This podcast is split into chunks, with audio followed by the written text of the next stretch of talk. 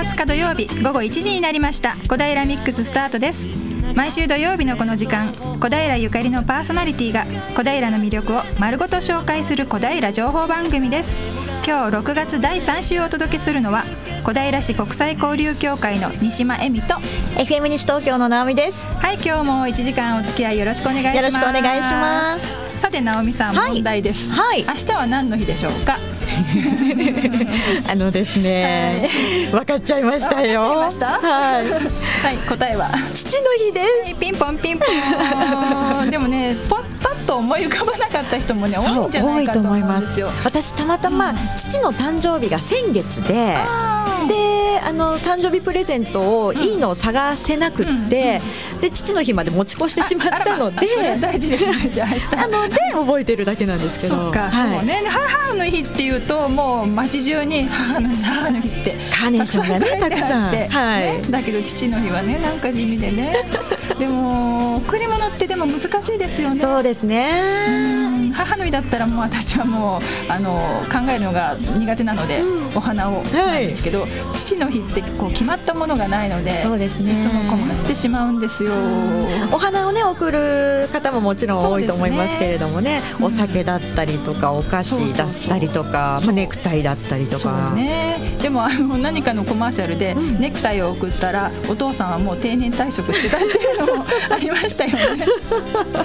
ねえねえお酒なんかもいいんですけど、はい。ねあの体に気をつけてねって言ってるのにお酒を送るのもどうなのかなって思っちゃったりとか、ねえ難しいですよね。そう。なんか直美さんは贈り物をするときにこうこだわってるポイントとか、はい。なんかこう気をつけてることとかなんかあります？うーん難しいですね。その人その人に合ったものうんそうですね。っていうのがやっぱりその一番です人のことを考えて、うん。その人の生活ぶりとか思い浮かべながらですけど、本当に私苦手なんでね、あの皆さんはどうやって決めてるのかなってちょっと興味があります。ね毎年毎年父の日お父さんもそんなにそんなに生活変わらないですからでねすよね。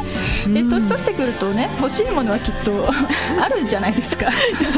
ご自身で選んだ方がねって思ってしまうんですよねだからあの贈り物って贈る方も贈り上手にっていうのはありますけどもらう方も、まあ、もらうじょもらい上手にっていうのもあるかなと思うんですね。多分こうもらってあこれはうちにあるなとか、はい。使えないかなとかって思うこともあるかもしれないんですけれども、まあ、そこをねあのうまく活用するなりそうですね。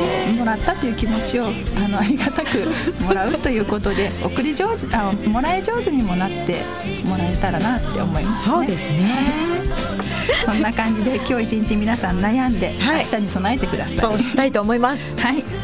えーさて本日のゲストなんですが、韓国出身のイ・ハヌルさんに来ていただいてます、えー東京学芸大学の留学生です、えー、と日本でね生活するのは今回で2回目ということで、はい。えー以前にね日本にいた時はなんとラーメン屋さんで働いてる そうなんですね。そうなんですね。面白いんですよ、はい。い、ろんなお話をあのお聞きしたいなと思います、はいえー市内レポートは一橋学園にある箱ギャラリーさんからお届けします。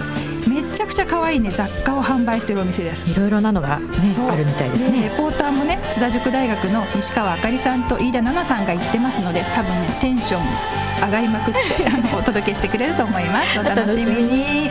さああなたからのメッセージやリクエストをファックスメールでお寄せください。ファックス番号は042-451-2888 042-451-2888メールアドレスは笑顔842アットマークウエストハイフン東京 .co.jp です。笑顔842は笑顔発信中と覚えてください。FM 西東京のホームページからもメールをお送りいただけます。またツイッターで投稿していただく場合は FM 西東京のハッシュタグ 842FM 842FM これをつけてぜひつぶやいてください、えー小平ミックスでは Facebook もやっています。こちらもぜひご覧ください。ラジオの音が聞き取りにくいと思われているあなたは FM 西東京パソコンやスマートフォンで聞くことができるのをご存知でしょうか？FM 西東京のホームページぜひアクセスしてみてください。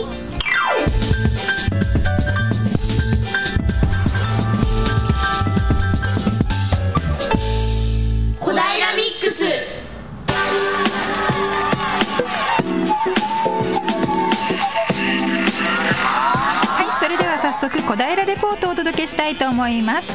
一橋学園駅から歩いて30秒。知る人ぞ知る隠れ家的なお店。箱箱ギャラリーさんから、えー、津田塾大学の西川あかりさんと飯田奈々さんに伝えてもらいます。あかりん奈々ちゃん。はい。まずはあかりんからです。あかりんお願いします。奈々ちゃんは後でまた登場するので。はいお願いします、はい、お願いします。はい。さっきほどもご紹介あったんですけど今日は手作り雑貨のお店箱ギャラリーにお邪魔しております。もうですね一橋学園がもう目の前にありましてあの駅があってもう本当に30秒ですね目の前で。でさっきまちょっと隠れ家的なお店っていうご紹介もあったんですけどもう本当にあの看板はこう目の前に今ドーンってあるんですけどちょっと入り口が奥まってですねすごく行きたくなるようないかにも行きたくなるようなお店なんですけどじゃそれでは早速入っていきたいと思います。はい。まずですね玄関の玄関といいますかそうですね玄関の入り口の目の前に大きな箱ギャラリーっていう看板がありますね。あこんにちはお客さんいらっしゃいますね。はい。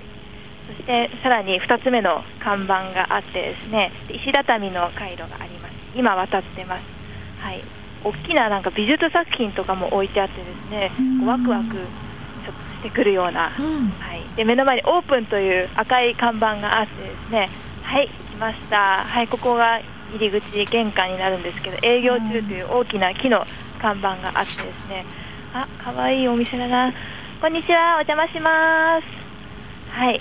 早速中に入らせてもらいます。でですね一回靴を脱いでスリッパで上がるということになってちょっと本当に隠れ家のような、うん、本当に玄関ですね。玄関なんで玄関お邪魔しますって感じ。一般のはいあの民家のあのお家と構造といいますか形が似ててですね、うん、心が落ち着くような誰かのあのお家に遊びに行ったような感じがしますね。お邪魔します。こんにちは。あお客様いらっしゃいますね。すごく可愛い雑貨が並んでますね。はい、えーと、バネポーチ、バネポーチだとか折りたたみ傘入れですとか、ネックレスだとか、うん、えー、それから中にはプレイルームもあってですね、お子さんたちも遊べるようなスペースになってますね。はい、では早速、えー、ナナちゃんと、えー、店主の方が待つお部屋に入ります。はい、失礼いたします。えー、今日インタビューに、えー、お答えいただきますのは店主の伊藤七海さんです。よろしくお願いします。よろしくお願いします。よろしくお願いします。伊藤さんにはですね番組始まる前もあの店内をあの案内していただいたりしてすごくあのご親切な方で、うん、いろんなお話を聞けるかと思います。よろしくお願いします。お願いします。それではですねまずこの箱ギャラリーっていうお店の名前すごくユニークですよね。はい。えっ、ー、と箱の中に素敵な手作り雑貨がいっぱいあるので、えーと、ギャラリー箱の中に手作り雑貨がいっぱいあるので箱ギャラリーという名前にしました。箱を売ってるから箱ギャラリーなんじゃなくてこう素敵なこう雑貨が詰まってますよっていう意味で箱ギャラリーとなるほどいいですね。では主にどんなものを売ってるんですか、はいえーと、手作り雑貨を売っていてお母さんたちの手作り雑貨が売っています、えーと、とお母さんたちが作った子供用品とか、うん、ベリーグッズとかがいろいろ売ってますママたち手作りの雑貨をこう売るとなるほど。確かに手作り感があってすごくこう可愛らしいものがたくさんありましたね。創業何年なんですか？7月でもうすぐで5年です。5年になるんですね、はい、そうですか。お客さんとしては、まあ、やっぱりお母さん子供さんが中心で、はい。えーと、と小さなお子様を連れたお母さんが主です。そうなんですね。でお子さんとかもじゃあこう来れるようにしてる工夫とかあるんですか？はいえっと、なんか小さい子を連れて遊びに行けるスペースがすごい少ないのでうん、でここはゆっくり子供とゆっくりしてもらいたいなと思ってプレールームを広くしてお店作りをしています。じゃあ結構お子さん同士のなんだろう交流とか仲いいお子さん同士とかもいるんじゃないですか？そうですね。なんか友達同士で来る子もいるしなんかお店で出会ってそのままそこで子供たちが意気投合して遊んでるとかそういうことも結構よくあります結構楽しそうだなとってさっきお嬢さんもいらっしゃいましたしね、はい、はい、うちの子供も結構うろうろしてます。確かに小学校1年生ぐらいのまた来てくれたらインタビューしちゃおうかな。そうなんですね。ちなみに一橋学園にお店を建てられたあのなんだろう理由といいますか何なんですかね、えっと家が近所なんですけど知り合いのお母さんが、えっと、ここの物件を紹介してくれてそれでここで始めることになりました。そうなんですね。近くでね始められるってすごく安心ですよね。あなるほど。では後半はお店の雑貨とかお店のコンセプトについていろいろお伺いしていきたいと思います。奈々ちゃんも登場します。お楽しみみに。はいあかりありがとうございましたそうね、小さい子連れて行かれるお店ってね、あんまりないですよね。そうですね。可愛いものがあるとつい子供って触りたくなっちゃうじゃないですか。そうするとお母さんがダメよ触っちゃうって言って、もうキリキリしながらねお店の中にいるような感じになっちゃいますけど、ねうんこうやってフリースペースでね遊べるところがあるって本当にいいですね。ねえ。どんな商品が置いてあるのか、うん。後半もね後半ね。楽しみですね。はい。さあそれではここで一曲お届けしていきましょう、えー、今日はエミさんが選んでくれました、これドラマ見てたんですか？あピンポンで。す。はい、それだけです。はい。あの最終話もね、うん。あのーなんか次につながりそうな終わり方をして。そうちょっと意外でしたね。ねえ。あらどうなっちゃうの？ハッ。ピーエンドで丸く収まるのかなと思いきや。また何か起こりそうな続編があるのかどうかお届けしましょう、はい。嵐で青空の下君の隣、はい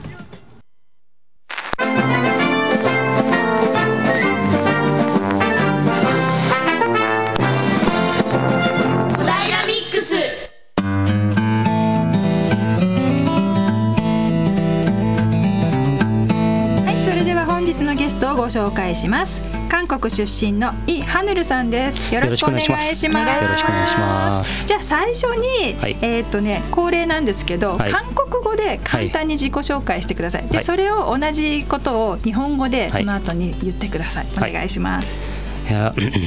야, 저는 또, 광주광역시 출신으로 토박이 광주광역시입니다. 광주는 에, 어, 일본의 일본으로 비교해서 말해보자면 고베 정도 되는 한 다섯 번째 여섯 번째 정도 크기의 도시고요. 가장 남양 쪽이어서 젓갈 음식 같은 게 굉장히 발달돼 있습니다. 또 저는 또 성격이 굉장히 예민하고 예리한 편이다 예리하고 예민한 편에다가 굉장히 적극적이고 단연한 편이어서요 이렇게 마음이 맞는 히- 사람하고 마음이 안 맞는 사람이 어, 어찌 보면 굉장히 평가가 갈리는 사람이라고 생각하고 있습니다. なんかところどころ混ざるのが「えっと」とかとか日本語ですよね。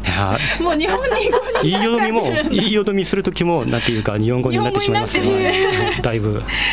じゃ今、えっと、日本語でじゃもう一度なんて言ったのか教えてください、えっと、私韓国の漢字漢魚キスイの漢字漢魚師の人で、ものでございます。漢字漢魚師と言いますと日本に比べたら、えっと、神戸ぐらいあたりで、神戸ほどど、えっと、1か、えっと一区一えっと5番目や6番目ぐらい大きな町だと思ってくださったらいいと思います。で一番南側でして漬物がかなり盛んでいるところです。ですので韓国で一番食べ物が美味しいところでもと自慢できると思います。であと性格がですね自分かなり鋭敏で鋭いですよ、鋭い。でで積極的じ積極的でまた単純ですので, で志志が合う人とそうでない人が自分に、えっと送ってくれる評価がかなり異なります。ああなるほど。えっと出身のえっとか漢字はいえっと光州って書くんですね。はい光に州州って書くんですね。はいで韓国で五六番目ぐらいに大きい都市。はいちょっと住みやすい感じですかね。はいうん。ちょうど気候は？気候えっと暑すぎずとか寒い、ね暑いどっちかというとかなり温暖な、温暖な感じ？じゃあ東京よりも住みやすい感じですか？はい、東京は比べますとやっぱり蒸し暑蒸し暑いです蒸し暑いねですね。そうですはいね。冬はやっぱり風が強かったし大変だったんです、うん。そういう面ではちょっとじゃあ懐かしく感じます？ね、す あの性格がとても鋭い？はい。でも単純？はい、単純。単純なの？単純ではい。これなくてこうやって言い切って言っもうてしまう割とことうまっす、はい。こうと思ったら突き進んじゃうタイプかな。ですね付き合いが深くなるばなるほど、うん。会う人はあはい。会う。人は会うんですけれども。一目会って「いやお前何言ってるダメだなと思った。らダメだな」と言われたらいやこれもうダメ。はい、もうダメです。じゃあ案外こう友達は少ない友達とじっくり付き合うタイプ？はい、そうなんですよ。ああ、本当。そうなのね。今まで一番仲良くしている友達も、うん。今韓国にいる友達なんですけども、うん。中学生の頃から、うん。中学校1年生の頃から付き合い始めてまして、うん。もうすでに10年以上。うーん。そうやって付き合っている友達じゃなければあまり、うん。私としては新しい友達はできてないかなという思いもしています。ずっと長く付き合ってたお友達は、はい。えっと、その日本に前来てた時も一緒だったはい。頃？はい。えっと、いろいろグループの中で何人かいますけれどもその中で一番親しくしてた友達と一緒にうん。軍隊の終わり頃、うん。自分が情報を検索して一緒にワーキングホリデーというものがありますよ、日本に、えっと、1年間ぐらい暮らししてみたらどうかなと自分から誘いまして、いろいろ手紙で手紙を送ったりして誘いまして、うん。ここに来ることにこそうね。日。本のワーキングホリデーで1年間、はい。あのそのお友達にラブコールを送り続けて、ね。無理やり一緒に連れてきたと、はい。で、えっとラーメン屋さんで働いてたって言ってましたけど、はい。はい。本当どこのラーメン屋さんで働いてたんですか、えっと、新宿の山手線の新宿駅から降りますと、うん。えっと、中央西口に出出て、うん。えっと、大きな郵便局があると思います。うん。ありますね。でそちらへやっぱりえっと、いろいろ電子、えっと、電子屋さんも結構うんあります、電気屋さんとかね。はい電気屋とかうん。ありますけれども、その真ん中のあたりで、えっと、甲州市場といって、うん。ワンタンラーメンが、はい、ワンタンラーメンが美こうや味していっ宣伝してもいいですか？大丈夫。私もちょっとい、はい。機会があったら行ってみね行ってみたいです。はい。甲州市場ね。甲州街道の甲州？中国の甲州あー広い中国の甲州のはい。方か、広いの州ね、はい。それの甲州市場、はい。でワンタンがおすすめね、はい。宣伝してしまいました。でもラーメン屋さんで働くのは大変だったでしょう。ですね。そそ,、えっと、その時まではやっぱり家で包丁を握ったところもあったたんですよ、うんでそのままやっぱり麺作らめ麺作ってくださいと言われて大変苦労したんですよ、いろいろやけどしたり、うん包丁を初めて握って玉ねぎカットした時はうん。自分の中指ちょっと怪我してたり あったんですよ。今もやけどの跡があはいーそうさっき見せてもらったけど、どね、お酒飲むとそこが一番最初に赤くなる。んですって、そうなんですか、はうわーでも日本にいた証になりますねじゃあね。そうですね。でも本当ラーメン屋さんってこうバイトのな数あるバイトの中でも一番かなり大変な方ですよね、はい。そこにいきなり飛び込んでったっていうのもすごいですね、一番日本らしいところだと思いますけれども、うん最初の頃は自分が、えっと、選んで入ったというよりは、うん。その時ワーホリの時に当時に、えっと、日本語学校通っていたんです、うんで電話面接でいろいろバイトに申し込みしてみたんですけれども、やっぱりこう話はできたもののこうあ価値説とか外国人ですとやっぱり接客は無理じゃないですかと言われることもあっててか。かなり大変だったんです。ん。でうん5回ぐらい面接電話面接でだけで押してしまったのねはい、うん。でその後日本語学校からちょっと頼んでみたら、うん。日本語学校からうん。ここの、紹介してくれて。はい駆け足になってくださってうん。助かってもらいました。そうかそういう支援もしてもらえたんですね、はいじゃあね。本当にありがたいことです本当。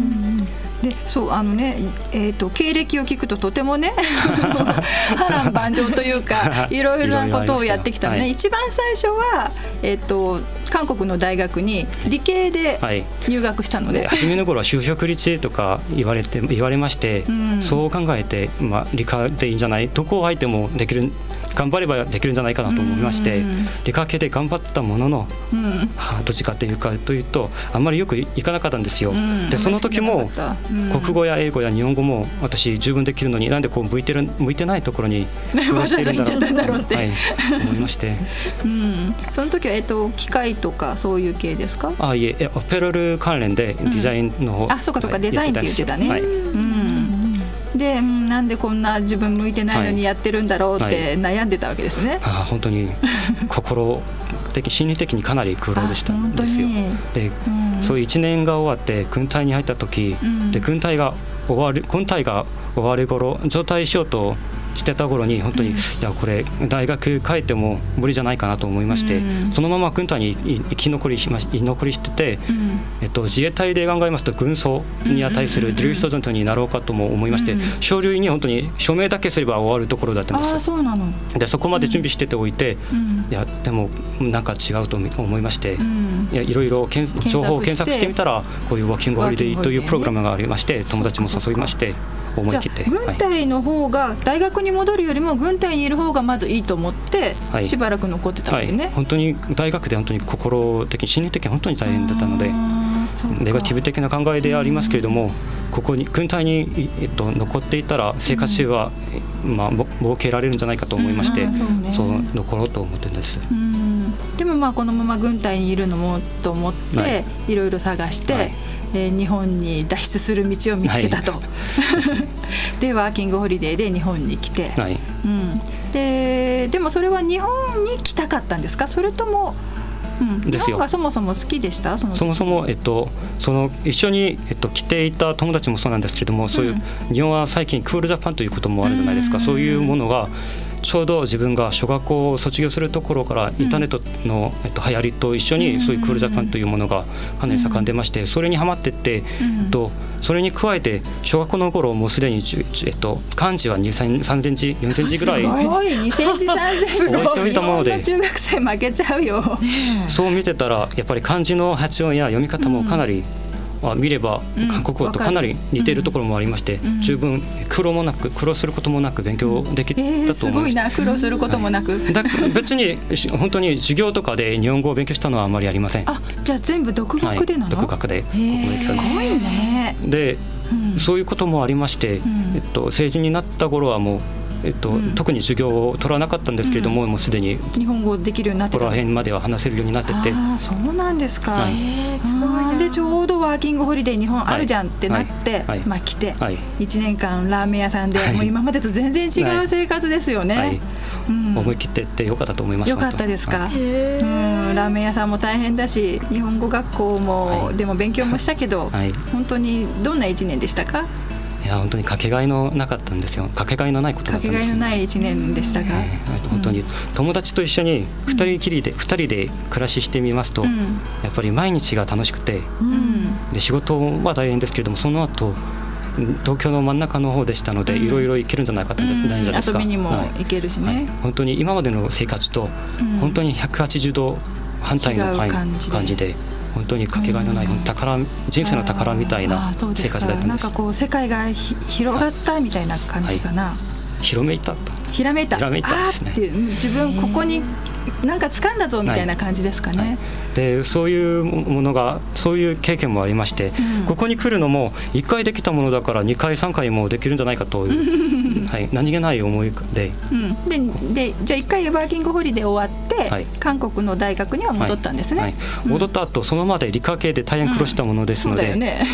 本当に1週間ぶりで帰国して1週間ぶりであの、うん。転科する面接がありまして、うん。それにけそれを受けて受けて。はい、合格して日本語学科に転科してるんですよ。系だったのがいきなりもうはい。日本語学科に転科しちゃったのね、はい、その後、えっと転科のすぐ後にそこら辺で、えっと、手伝ってくれる人から、うん。お前ワーホリ持ってきたものだからもう一回日本出てき出てみるうんと言われまして、ああできるものならお願いしますと言われたら それきりで、はい、もう決まったことになってしまいます。あーそれは留学交換留学みたいな制度ですかね、はい、交換留学で来てじゃあもう日本語学科に転科してもうすぐそのすぐぐらいにはい。日本に留学がはい決まったと、はいトントントンとはい。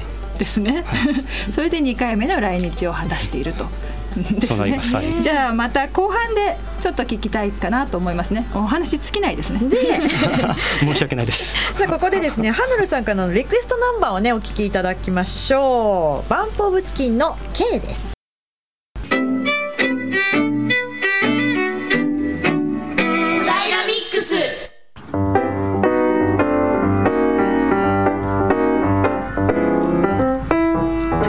ただいているのは FM 西東京小平ミックスです、えー今日は韓国出身のイ・ハヌルさんに来ていただいていますよろしくお願いします。はい、よろしくお願いします。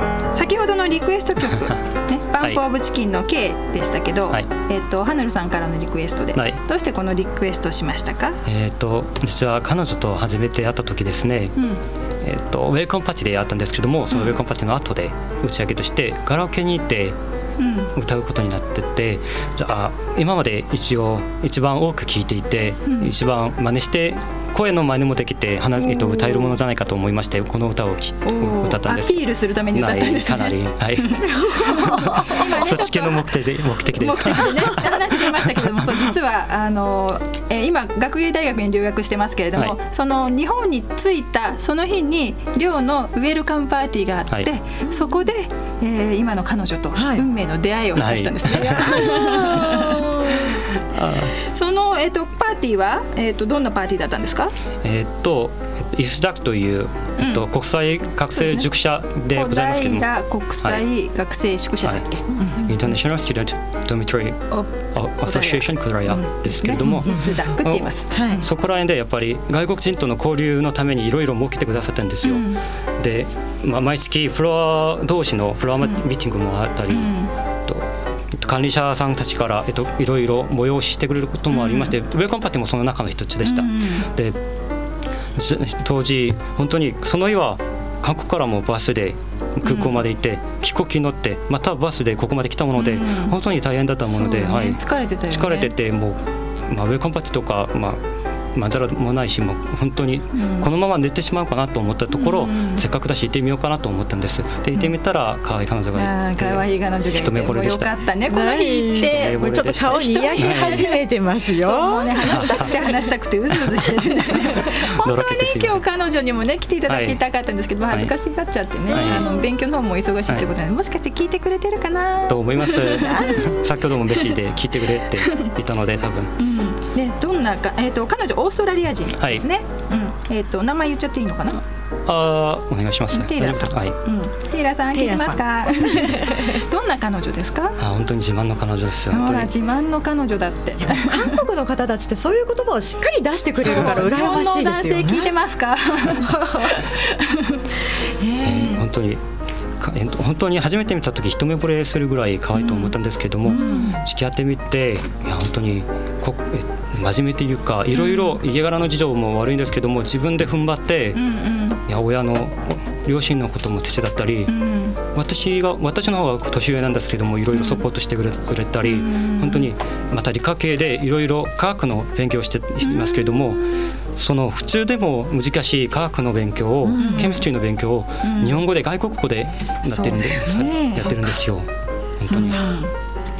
毎日毎日夜8時9時になるまで実験室で日本語でうん実験して。たり、はい、本当に大変だと思でレうんですけども。ポートも日本語で書いてるんだよね、はい、日本語で書いてるんですよ。日本語分かってても分からないですからね科学日の本語わかる私たちでもわかんないですからね。時々先行のものの本を出してくれて、これに英語でどういうの？って、いえっと、質問す受けることもありますけれども、辞書引いても専門用語ですのでわかんないよねでそれを自分でなんていうか乗り越えていくのが本当に大変だと真面目だと思っています。うん真面目で本当努力家なんですね。はいでしかも可愛いと。です。もうもうニヤニヤしてますよ。はい、自慢です。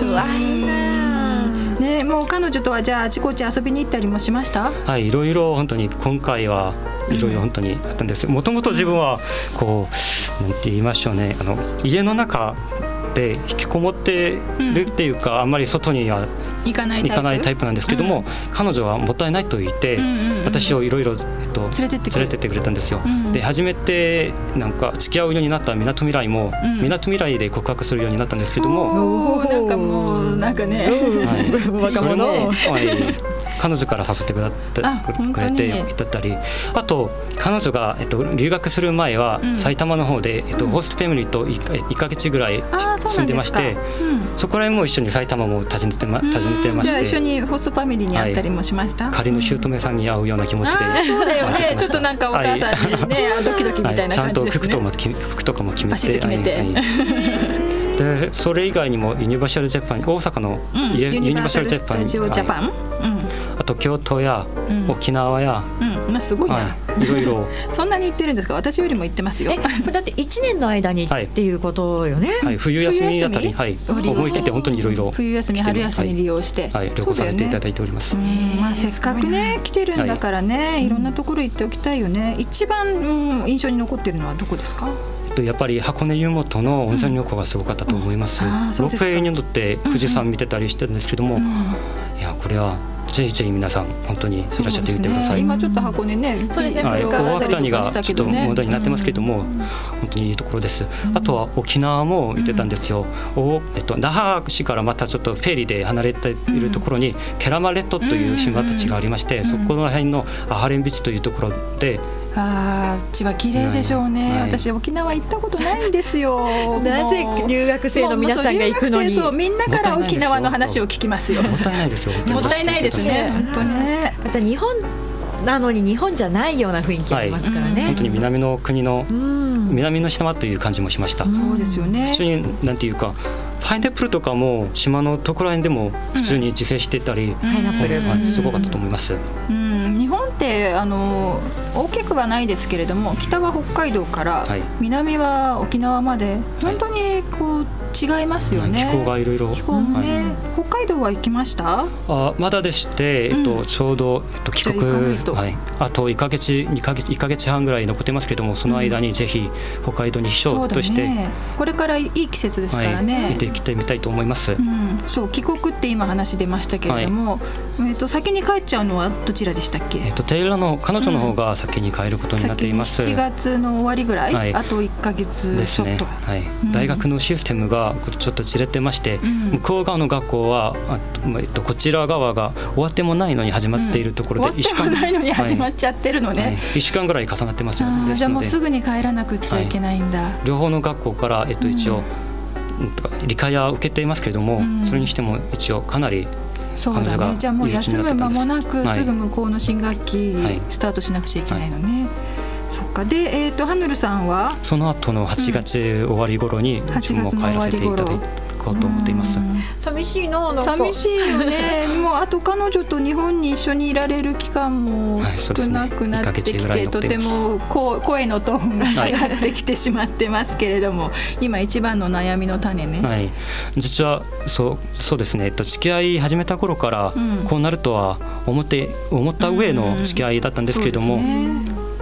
どうしようかなどうしようかなかなり悩んでましたけれども、うん。今は実道すべやすべはないと思いまして、うん。でも帰ったらえっと、学校のプログラムの中でオーストラリアに、えっと、送ってくれるようなプログラム,、プログラムがあったんですよ、うん。でそれに一応受けてみようと思っています。じゃあもう帰ったらすぐはい。にまたこう日本に来たみたいな感じで、はい。またオーストラリアに行く、はい。それも1年とかのプログラムですか、はい、そうなっています。そうですか、はい。じゃあそれ何としても勝ち取らないといけないですね、ですね。これからは日本語じゃなくて英語を英語だね、はい本当だ。ね忘れないでね。もちろんです。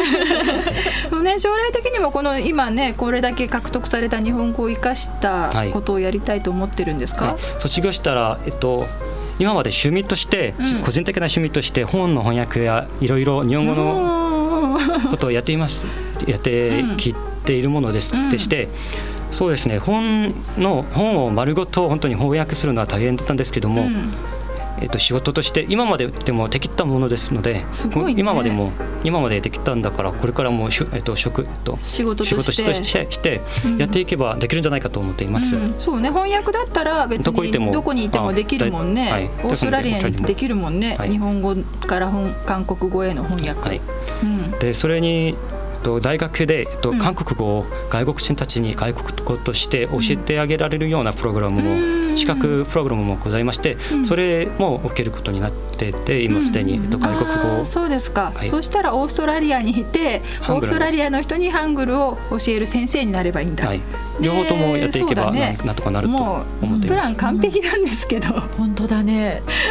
すごいです。びっくりですね。ねえ。でももうこうさっき一番最初にねあの性格がこうなんだろう思ったら鋭くもう突き進むタイプだって言ってましたけれども、はい。本当に見事にその性格がうまくこう、ありがとうございまねす。はうまくいってこういう道がどんどん切り開いていってる感じですね。ありがとうございます。はい、なんかすごいなあ。あとね、あのちょっとさっきいろいろ話してた時に韓国の教育事情について私ちょっと興味があるのでいろいろ聞いてたんですよ。はいやっぱり勉強すごくしてきたんですよね。大変ですよ。本当受験生はみんな本当自らもう戦争だ地獄だというぐらいなんですよ。うんと韓国はえっと霊言目というものがございまして。零限目一元の前に一元の前に霊言目がございまして 7時半から授業が始まります。7時半、はい、でそれが終わったら、えっと、いろいろ本格的な授業が5時ぐらいには終わりますけれどもその5後時それでも5時なんですね。ねはい遅いよね。でそれに加えて補充授業とうん自習が義務付けられています。ですので、義務なのね、はい、終わったら、はい、大体義務ですので終わったら夜10時になってしまいますけれどもそれにまた加えて、ん。深夜1時あたりまで深夜塾やうん。読書室を転々しながら自分で勉強している10時に学校終わってその後また勉強するんですか？ない。本当。睡眠時間は一体どこにあるんでしょうか？ね。平均的に睡眠時間は5時間ぐらいだと言われますよ、うー。んでもね睡眠時間削ると集中力落ちますよね。非効率的とは言われていますけれども、うん。みんなそうやってますので問題と問題だともう認認識できてないぐらいなんですよ。もうそれが当たり前になっちゃってるんですね、大変な学生生活なんですねそうするとね。まあでもそこでこうなんだろう大変なことをとにかく耐えて一生懸命耐えてっていうかまあ一生懸命みんなやってきたわけですよね。はいそれでこう大学に入って今ハヌルさんがいろいろ切り開いていく力があるっていうのはそこで一生懸命こう頑張ってきたことがバネになってもいるんですかね？だと思います、ちなみに自分は実は小学生3年生の2学期目からうん。こういう塾とか自分で通いながら、うんえっと、小学校3年は3時頃に終わりますけれども、うん。塾入りますとゆそれも夜10時に終わったんですよ。うん。でその 小学後校3年生で10時。はい。うんその後夜明けの、えっとうん暁の5時ぐらいまた起きまして、うん。えっと、個人的な英語の電話、電話連英語までやってたんです。えそれは海外と電話するの？朝やってるっていうのはどうして、えっ朝しか時間がないから？えっと、普通に、うん。えっと、個人授業のと後でうん。1週間どうやってるかという確認のために、うん。えっと、英語の先生が電話で各,、はい、各家庭に家庭に電話をかけるんです。それにも受けてであとその後あ朝ごはん食べて学校行ったり、うん。3時で学校終わったらまた夜また塾行って。10時まで塾行っててそうなんでうんす。そういうのを6年間小学校3年生からうん。中学校終わる頃までややってたんですけどもいやもう本当にもう大変だなと思いまして。そうですね。そのままずっとやっていやっていってたらもっと本当に自分としてもいい仕事とか大学に行けるんじゃなかったとはは思っていますけれども、うん。本当に全部嫌になってしまってうん。すねってしまって全部投げ捨ててやめてしまったんですよ。うん。でそれで自由になったかといえば高校に入ったらまた0限目から夜10時あたりまで前のそういうのが当たり前になってて、はい、で合わせで合わせて 9, 9年間ぐらいですねそうやってたんでそうやっす。てね頑張ってきたんですね。おかげで、うんまあそれでまあ大学入ってん。自分の道を見つけて、はい。もう素敵な彼女も見つけて、は まあ本当にこれからどんどんいろんな未来を作っていけるっていうのが楽しみです楽しみね。今までの人生やっと、むうん。えっと、報いを報われた？報われたという考えです。あーじゃあもう本当に幸せになってほしいな。ね本当ですうん、はいじゃあもう楽しいお話たくさんあるんでもっと聞きたいんですけれども残念ながらお時間になってしまいましたので、はい今日はあのいろんなお話どうもありがとうございました。ありがとうございました。ありがとうございました。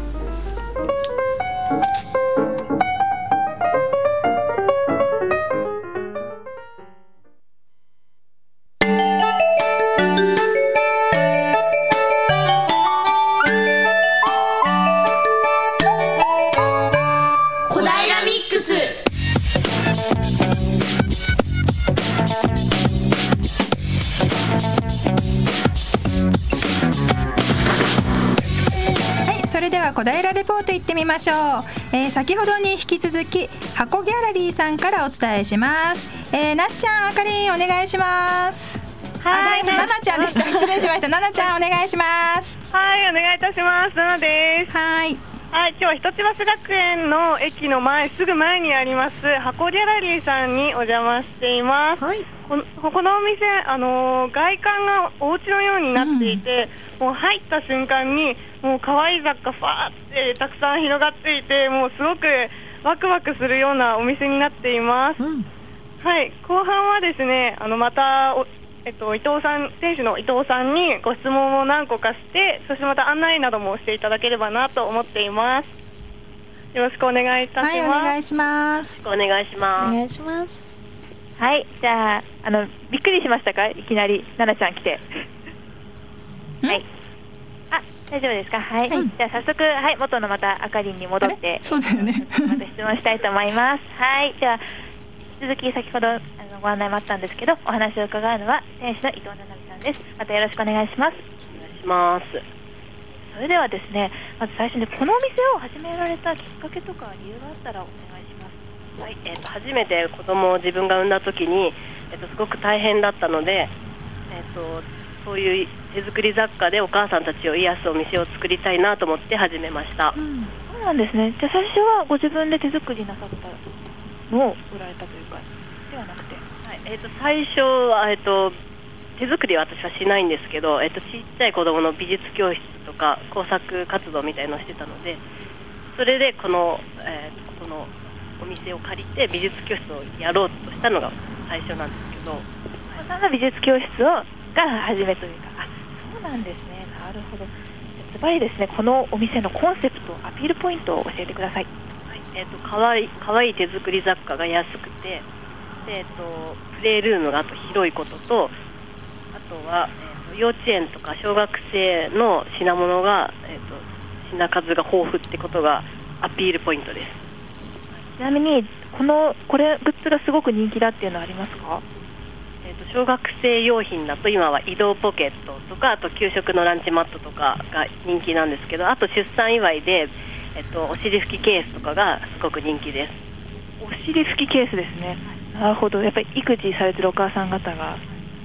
あなるほど。そうなんですね、であと手作りの作家さんも募集されてるということなんと、手作り作品を売ってみたいなっていうお母さんがいましたら、えっと、ホームページとかに料金が書いてあるので、えっと、そちらを確認してお問い合わせをお待ちしています。どんな方でもいいんですか？はい、えっと、手作りの作品を作っている人ならどんな方でも大丈夫です。現在あの何名ぐらいの方がこちらの商品を作っていらっしゃるんですか？現在登録しているのは20名ぐらいの作家さんがいます、ですね。はい、先ほどもレジの方にスタッフの方がいらっしゃったんですけどあの方も作家さんですか？はいえっと作家さんで作家さんにお店番をあのお願いしてる日とかもあるので、はい作家さんです、はい。作家さんと店主さんも交流できるというか、あそうなんですね。なるほど。ではですねあの今もう少しちょっとお時間があるようなのでご案内していただけるとのことなんですがよろしいでしょうか、お願いします。伊藤さんにお店をご案内していただきます、はい。ではね3人で奈々ちゃんも一緒に3人で行きましょう。はいまあ本当可愛いお店ですね。はい、えっ、とこちらがえっ、とアクセサリーコーナーが売ってます。はい、はい、アクセサリーコーナーがありますね、結構、あのえーと鏡とかネックレスとかイヤリングとかいろいろありますね、お母さん方がつけられるんですかね、これも。そうですね。お母さんたちがつけます。真珠テストか、割と大人っぽいテストもあるので、親子で楽しめそうなのがありますね。はい。それからこちらはティッシュケースですかね。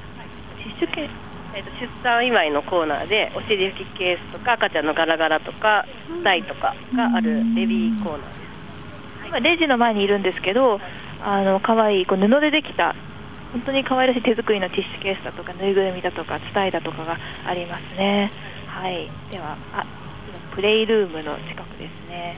えっ、とこのこちらは何の子なんですかね？ブレスレットとかあと髪飾りのコーナーですか？これは。はい、えっ、とここはちっちゃい女の子の髪飾りのコーナーで、えっ、といろんなヘアゴムとかヘアピンとか、あと子供のえっ、とブレスレットとかアクセサリーとかがあります。なるほど。どっちかっていうとこうお子さん向けのこうなんでしょうね。編みぐるみのぬいぐるみがついたヘアゴムだとか。こうちっちゃいブレスレットだとか結構お子さんがつけていそうなアクセサリーが多いですね、可愛いですね本当に。はい。こちらは何ですか？これは女の子のパスケースだとかいろいろありますね。はい、えっとここは小学生の用品のコーナーで、だから巾着とか給食ナプキンそれから子供用のマスク。可愛いですよこの子供用のマスクもマスクにも柄がついててすごく可愛いんですよ今。流行りの流行りではないけど花粉症とか風邪とかでもこう可愛く対策できたりしますね、それからこちら奥の方にも何かありますね。本とかのコーナーがあるんですけどこれは何のコーナーですか？えっと本を育児の本とかを売ってるコーナーと、あとはハンドメイド作家さんの参考になるような、えっとハンドメイドの本とか美術の本があの店内で見れるようなになっているお部屋です。そうなんですね。畳部屋になっててあ今お邪魔します。はい、本がたくさん並んでてですね、はい、先ほどもご案内あったんですけどこういうあのおしゃべ絵本を作りたいとか人が集まるつなぎ場の作り方とかこう少しこう作家さんの専門書みたいな本が並んでますね、でその隣にある本棚には育児関係の本ですとかお母さん方も楽しめるようなご本が結構たくさんあるんですけど200円って何ですか？この本棚に貼ってあるこの200円っていう表示は何ですか？はいえっと育児の本とかお母さんが楽しめる本は、えっと売っているので200円で買えます。安い200円で買えるということで、うん。あ買えますそうなんですねじゃああの育児関係で結構必要な本を、まあ、中古品ということで安く買えるとでもお母さん方助かりますよねこういう本とかが安く手に入ったら、なるほど子育てハッピーアドバイス結構ここはですねあの育児出産美術のあの図書館みたいな感じですかね。はい。ですね。いや本当可愛い店内ですね。で玄関の上にこれちょっと気になってたんですけど、この緑のふわふわっとしたものは何なんでしょう？お子さんとか作られたりしたんですか？えっと私が作ったんですけど飾りでボンボンですね今流行りのペーパーボンボンみたいななんかカリフラワーのようなこう好きな形をしてて、あの黄緑の花紙をこうふわふわっとさせたような、こう小学校のあの飾りでよくこう使われているようなのをもっと大きく華やかにした感じで結構印象的で可愛いんですよ。はい。ではですね、はい。ではちょっと今はいあの可愛い子がいるので聞いてみようかな。ぜひぜひこんにちは。テレ屋さんみたいですね。えいくつ？何歳かな？小学幼稚園小学校あの店主のあの伊藤さんのお嬢さんですけど、恥ずかしがり屋さんなのかな？今木馬の後ろに隠れちゃってる。楽しいお母さんのお店にいて。楽しいのかな？恥ずかしがってるレ屋さんなんだね。ありがとう。はい。ではですね、今日はとてもこう感じのいい素敵なお店をあのご紹介いただきありがとうございました。はい。では、えー、とこちらのお店は、えー箱ギャラリーは一橋学園駅出てすぐの、えー30秒ほどのところにあります。営業時間は10時から13時。定休日は木曜日と日曜日と祝日となっております。えー一橋学園駅からすぐのところにある大変素敵な隠れ家になってますので皆さんぜひお越しください。はいあかりはい、ありがとうございます。ありがとうございましたあのね、表の通りにちょっと面してなくって、一歩入ってるんですね。うんで、前はあの目の前のお店が、あ、あのお家があったんで。はい。あの小道を入らないとお店が分からなかったんですけど今ちょうどねその目の前のお家がね建て替え工事中であの更地になってるんですよ。なので、はい。通りからお店が見えますのでぜひ入ってみてください。はい。今日は箱ギャラリーからお届けいたしました。はいさあ小平インフォメーションの時間です、はい、そうですね。今日この後ですね、はい。えー3時半からなんですが、えー国際交流協会の方でトークセッションがあります。はい。えー今時の留学生事情というタイトルで、はい。えー今の留学生今日あのハヌルさんも来てももらってますけれども留学生って今どんな感じなのって、えー皆さんがね思ってる留学生のイメージっていろいろあると思うんですけれども、はい。まあそれと同じところもあれば実はうんだよっていうところもあったりあるいは日本人の学生とねすごく同じだよっていうところもあればまたちょっと違うよっていうところとかもいろいろあると思うのでそういうところをぶっちゃけトークでお話を聞いてみましょうっていうセッションがあります。はい。あのー以前ここの、えーゲストに来ていただいた一橋大学の安倍先生というはい。先生がいらっしゃるんですが、その先生が、えーとあとあの留学生中国の方韓国の方ベトナムの方3人の留学生に来てもらってこのぶっちゃけトークを楽しみましょうという会がありますのでぜひあの覗いてみてください。はいえーこの後3時半から4時半、えー学園西町地域センターの2階の和室の方で行いますあの参加費無料申し込み不要お気軽にどなたでも来ていただける会ですのであのたくさんの方のお越しをお待ちしています。安倍先生がいらっしゃるということはすごくぶっちゃけな感じになりそうですね。安倍先生もあのここのゲストに来ていただいて、はい。トーク楽しんでいただいて、ええ。それでじゃああんな感じでやりましょうよっていうことでそうなんですか。話に乗ってくださったんですね。あら。はい、固い講演会にね初めは先生のちゃんとしたお話を聞こうかなと思ったら、講演会ではなくじゃあぶっちゃけトークにしましょうっていうことだったのでみんなで和気あいあいと、はい。そうですね。であの来た方にももうね多分いろいろ質問あると思うのでいろんなことを気軽に聞いていただける会にしようと思ってますので、ま、今から出ていただいて十分間に合いますのでそうですね。お待ちしています。はい。